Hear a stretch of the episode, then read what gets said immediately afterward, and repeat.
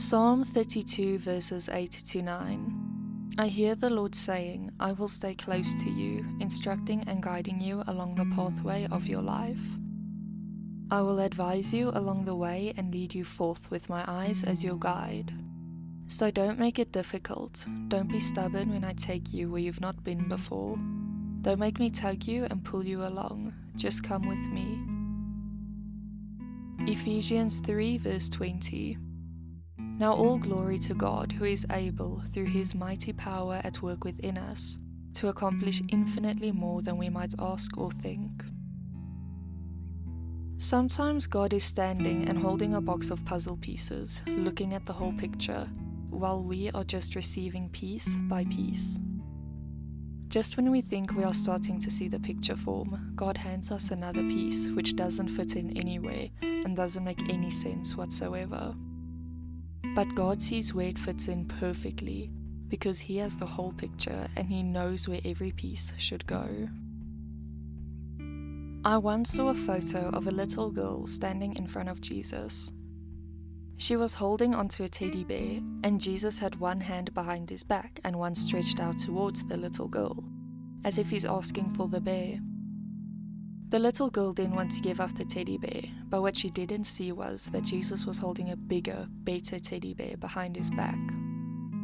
This often happens with us.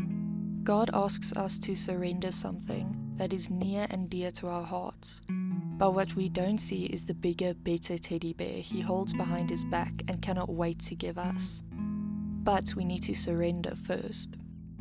We need to know that God sees the whole picture and we only have one piece.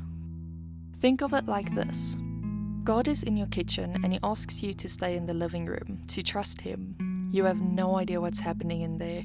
All you know is God is excitedly asking you to wait for the surprise.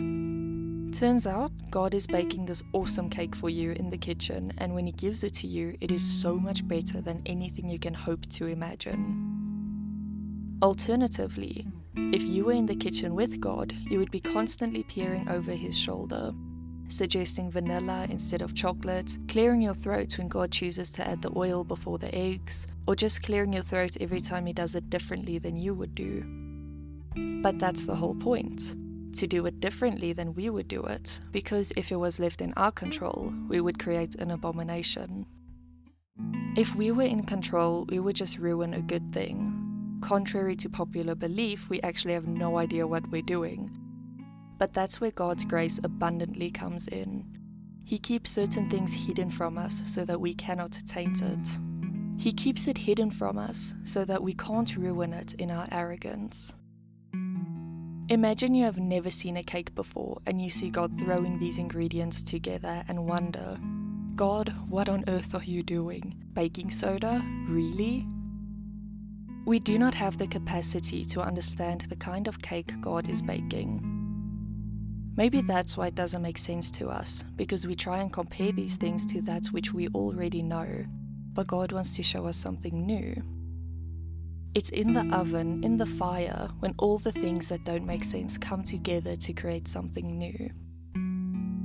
So go, sit in the living room while God bakes you a cake in the kitchen and don't sit nervously, tapping your foot and cracking your knuckles. I want you to sit in that living room, look out the window, enjoy the scenery, enjoy the peace of the stillness. Sit in the moment and know that God never stops carrying you. Trust that this is His grace at work in your life. When you get out of God's way, only then do you move out of your own way. There's a time when you move, and there's a time when God moves.